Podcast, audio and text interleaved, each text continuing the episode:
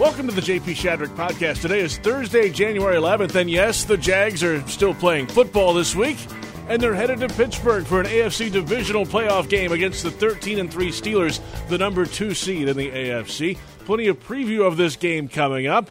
Thoughts from the Jags locker room as well, and we'll get into the quarterback matchup. Jacksonville's Blake Bortles and Pittsburgh's Ben Roethlisberger. A little different playoff experience between those two. Who better to break it down, though, than CBS Sports analyst and Hall of Fame quarterback Dan Fouts. He'll have the call of the game this Sunday for the NFL on CBS. And we'll get a local media perspective on the Jaguars entering the Steelers game with Associated Press writer Mark Long and 1010XL's Hays Carlyon all together in studio.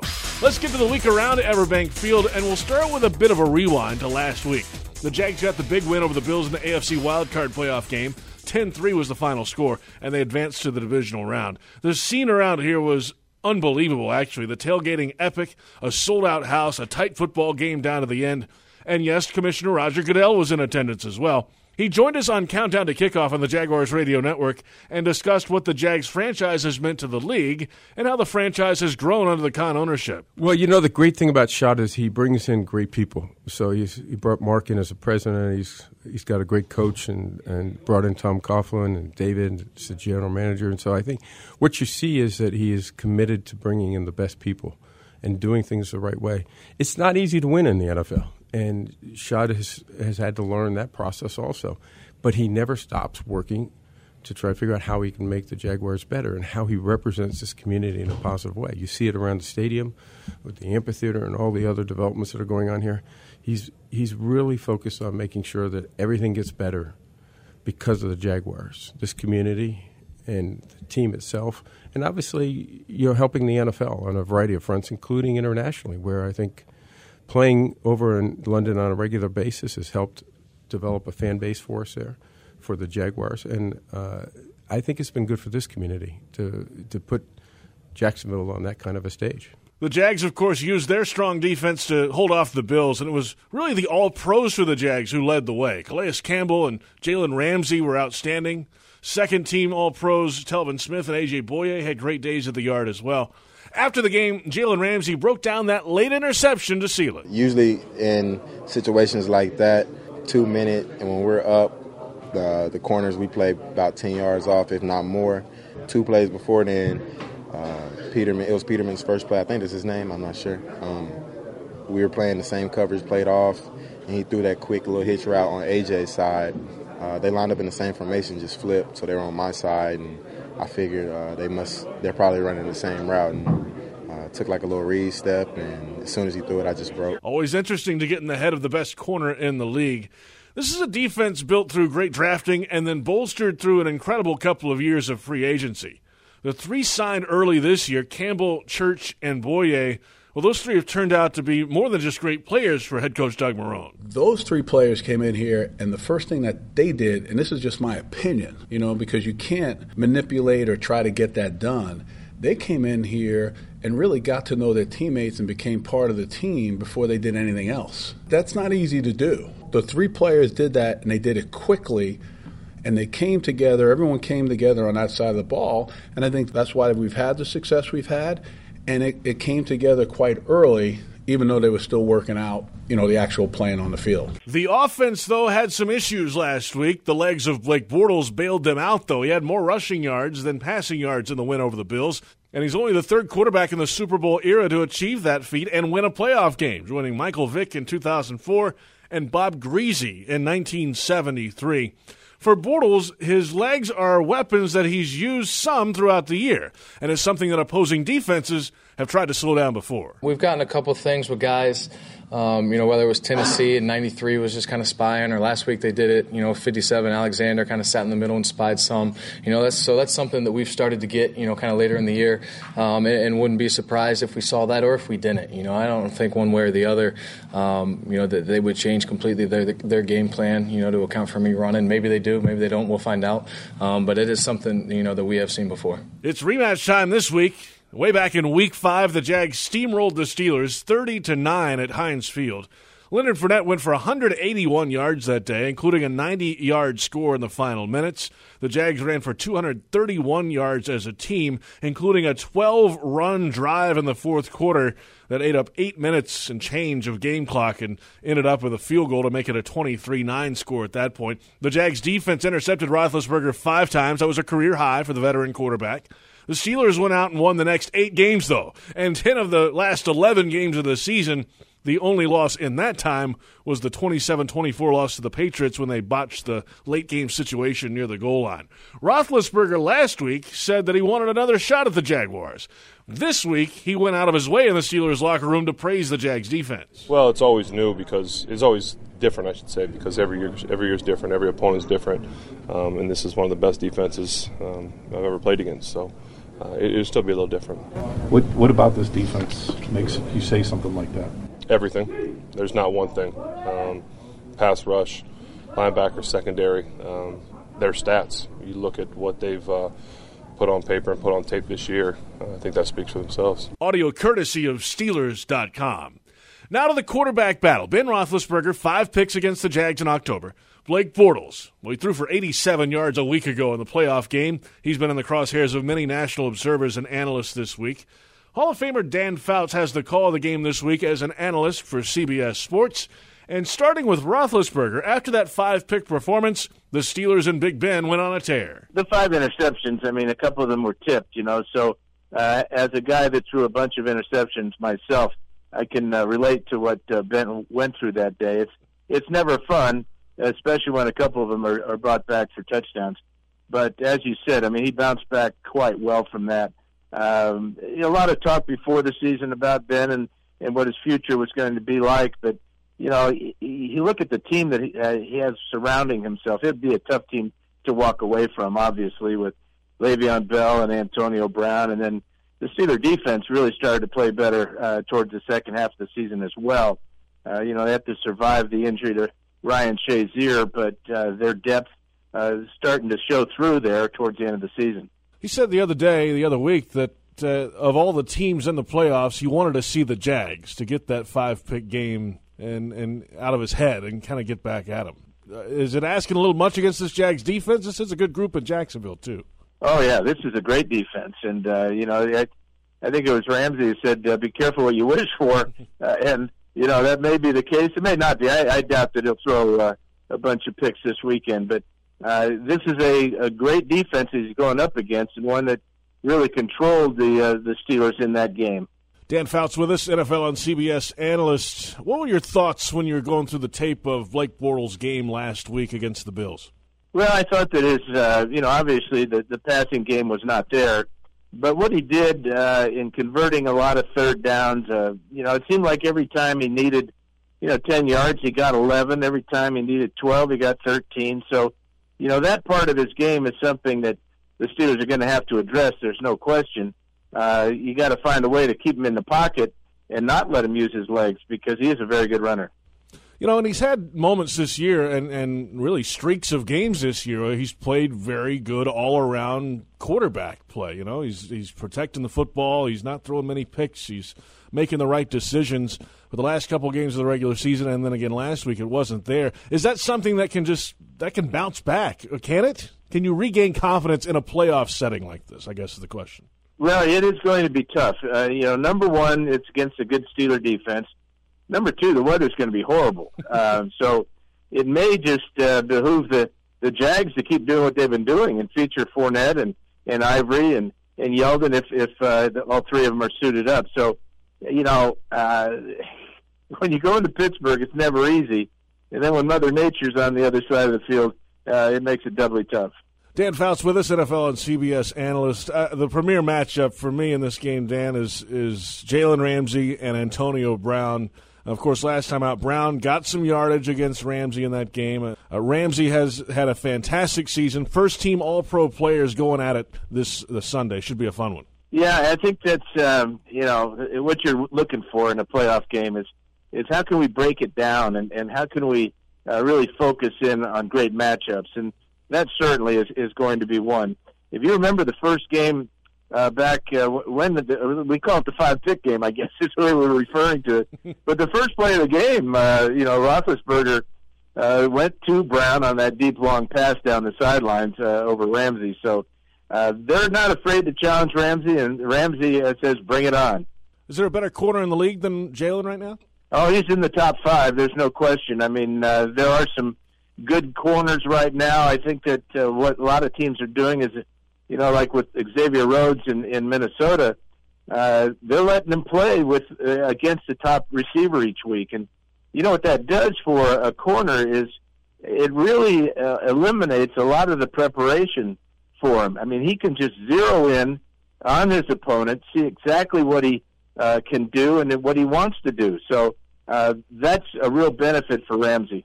How about the the matchup of Le'Veon Bell against this Jags defense? Last time out, I mean, he, he touched the ball 15 times on the ground. Um, they they get him out in space a lot. They line him up wide. They do a lot of things. So Telvin Smith might be the key to uh, keeping Le'Veon Bell in check, if there is such a thing as keeping Le'Veon Bell in check. He's a he's a tough matchup for anybody. Yeah, he's he's as versatile a running back as there is in the league. I mean, he could play wide receiver and do quite well out there. So uh, with Bell, the key really, and that's what the the Jags have done so well all year is is they've gang tackled people. They've they've uh, used that big defensive line, those mobile linebackers, and a you know a solid tackling secondary to to hold uh, teams down. And that's basically what they did to to Bell back uh, in Game Five. So uh, it's going to be a challenge for the Steeler offensive line because the size and, and speed and athleticism of the front seven of the, the Jaguars really presents a lot of problems.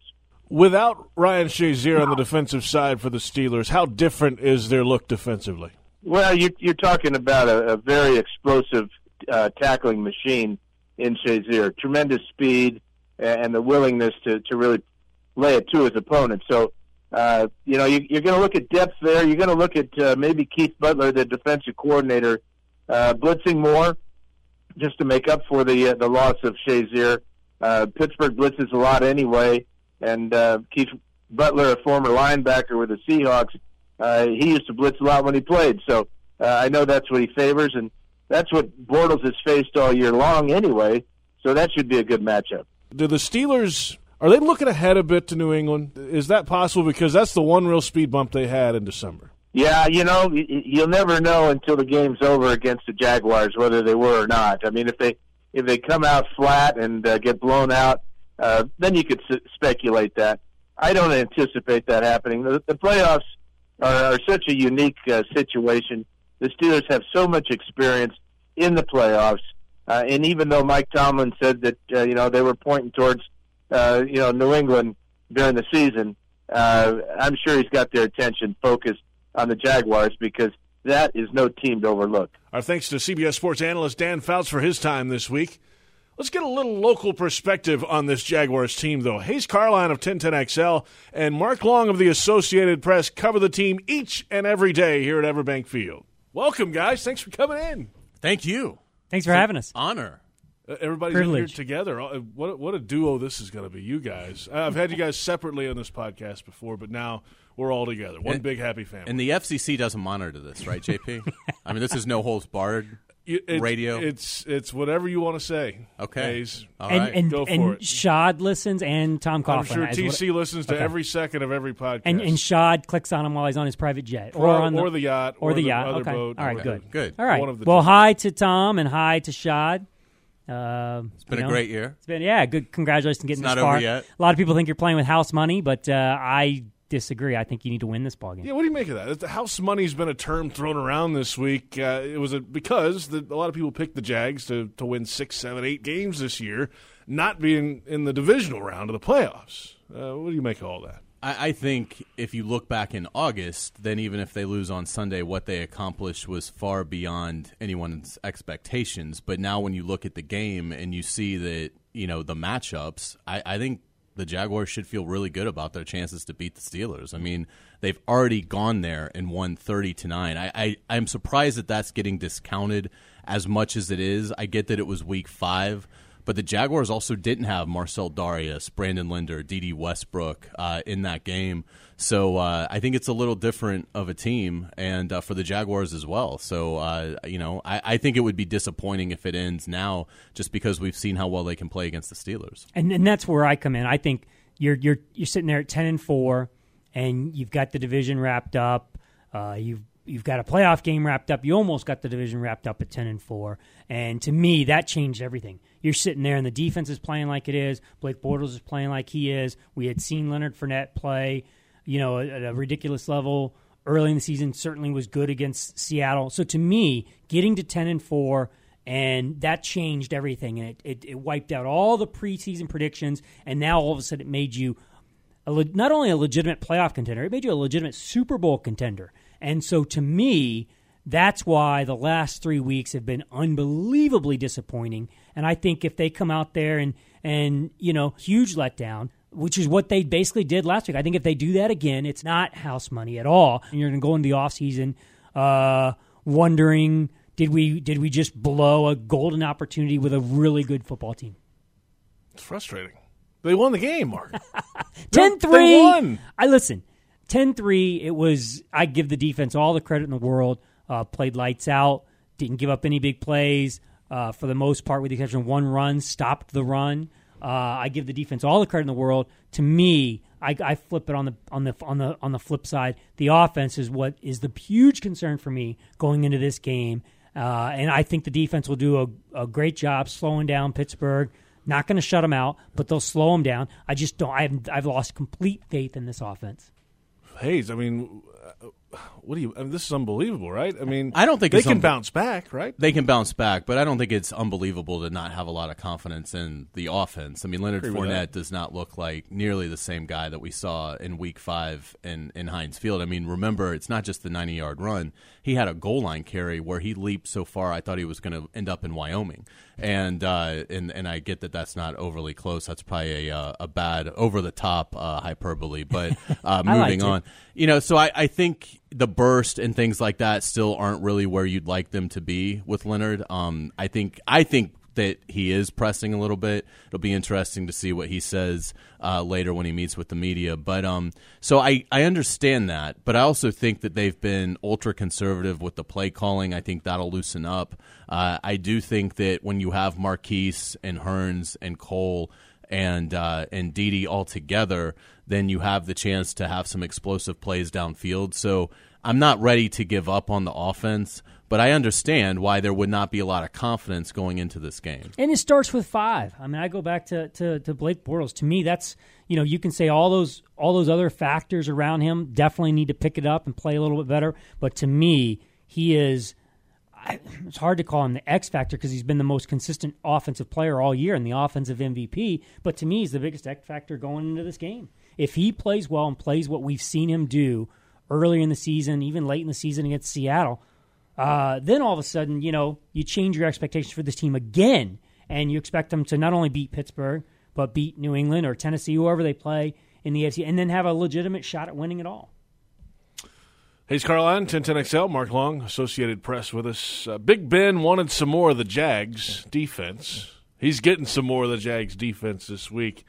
I'd be shocked. Everybody would be shocked if they picked him off five more times this week. It's only happened one other time in his career when the Jags did it back in week five. But they're confident, this group is, that they can affect Ben again and get the ball away at least two or three times in this game. I think that's what they have to do defensively. It is, and again, in the first meeting, uh, I think you could see it flip here, where it was two sacks in the first meeting, five interceptions. I could see it being the other way, where where Roethlisberger probably, when he does get into some pressure situations, maybe doesn't put it up as much and is willing maybe to take the sack a little bit more than normal, that than than his normal way of playing.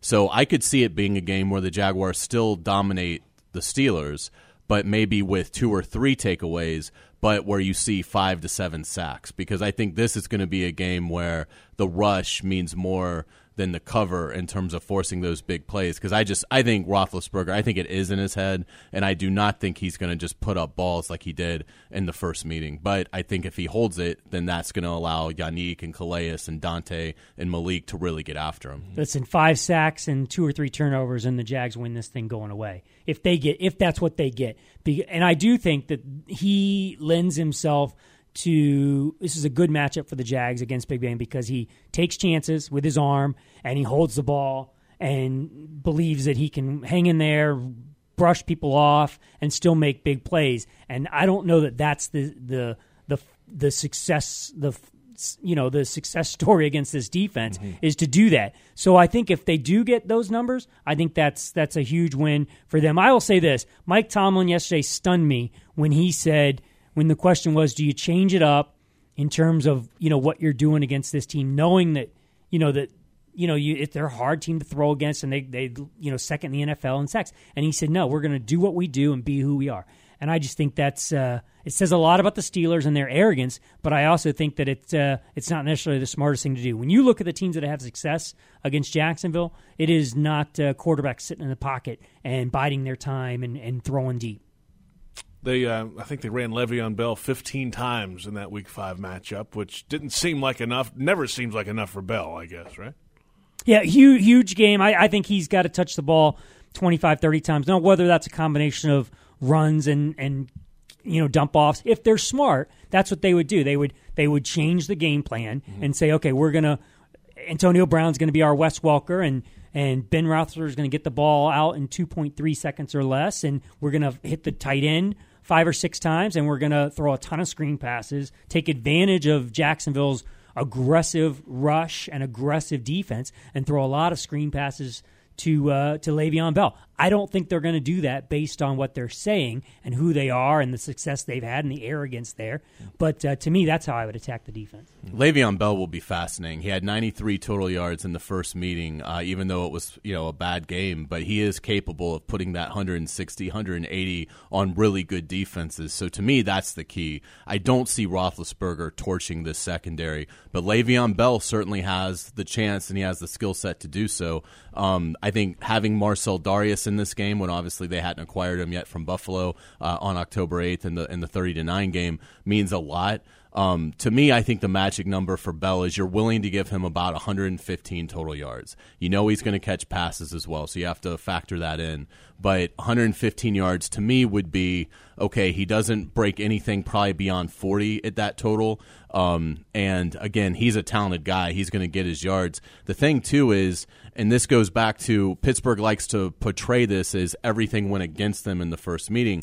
Le'Veon Bell was targeted 10 times and caught 10 passes. I mean, you can't That's be true. more efficient than that. Now, he only got 46 yards because the Jaguars did a fantastic job of getting him down in the open field. But I still like that matchup. I like Telvin Smith and Myles Jack against Le'Veon Bell in the passing game. So, uh, but I think that's it. He's going to get he's going to get yards. They're going to give him enough uh, touches for him to get yards. But I think if you keep it to 115 or under, it's the Jaguars' victory. And the one thing to look at with that, and I agree with Hays that the matchup's definitely in Jacksonville's favor, and they should definitely try to get him the ball of the bag. But the one thing to look at is the injury situation for Jacksonville linebacker. Yeah, there's a lot. Uh, yeah, uh, Paul Posluszny's missing practice with the abdomen. Telvin Smith with the ankle. Blair Brown now looks like he's out with an ankle, a, a, bad ankle sprain. So you look at those three guys, and they just don't have a lot of healthy bodies at linebacker, which is one of their strengths defensively. Not a good week to have that happen. Uh, final thoughts here. Can the Jags win, and will the Jags win and head to the AFC Championship game? I, I, do think the Jaguars win the game 23-17. I you know, I, again, I've heard it all week. Well, 30 to 9 was a fluke. Well, I agree that it was a fluke. So I'll give the Steelers 8 points and I'll take 7 away from the Jaguars and I still come up with a 6-point Jaguars victory. So I like it Jaguars 23, Steelers 17 and the Jaguars advance to the AFC title game. I like the math. Woo-hoo. 17 is definitely the magic number. I think the uh, Steelers are 13 and 1 when scoring 17 or more. The Jags are 10 and 1 when holding opponent, opponents to 17 or fewer. Uh, so that is an absolute magic number. If the if somehow you know you can keep the Steelers around 17 or less and the Jags can score 17, but that to me is the real issue. I just have lost when you've lost faith in this offense, you've lost faith in, in Leonard Fournette, the offensive line, and those young receivers. It's hard, hard, hard to pick the Jags. It's hard to expect a shutout or three or six or nine points. So I'm going uh, Steelers 20, Jags 14. And a clean out day the next day, huh, Mark?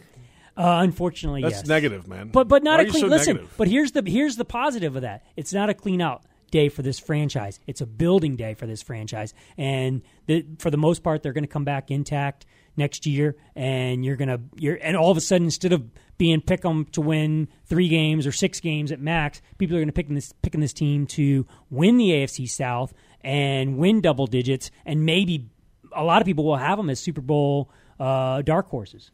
and hosting the divisional round next year. I like that. Yeah. Positive Hays, negative Mark. Always good to see you guys. Thanks for your time, man. Thanks for having us. Thanks to Hays and Mark for their time this week as well. Finally, earlier on Thursday, the NFL announced the London schedule for the NFL International Series next season. Three games will be played on consecutive weeks next year. In week six, October 14th, the Seahawks meet the Raiders at the new home of the Premier League's Tottenham Hotspur. Then week seven and eight, there will be games with the matchups could be on either date. The Eagles will meet the Jaguars, and the Titans will face the Chargers. And both of those games will be played at Wembley Stadium. The order of those games and kickoff times will be announced at a later date. Now for the programming schedule ahead. Thursday night, the Doug Marrone Show at 6 o'clock on the Jaguars Radio Network, followed at 7 by Jaguars Thursday. That's on 1010XL Radio. Both shows are video streamed on Jaguars.com, the Jags app, and Jags social media. Friday morning, Jaguars Drive Time on TuneIn Radio. And then Sunday, it's game day. The Jags visit the Pittsburgh Steelers in an AFC divisional playoff game at Heinz Field. Kickoff time set for 1.05 p.m. We're on the air with a public tailgate show at 10 a.m. on 1010XL Radio. Then at noon, it's Countdown to Kickoff on the Jaguars Radio Network. All of those shows stream on Jaguars.com, the Jags app, and Jags social media as well. Our thanks to Hall of Famer Dan Fouts for his time, Hays Carlyon, Mark Long also. Thanks to Jags manager of radio, Joe Fortunato. We'll catch you next time on the JP Shadrick Podcast.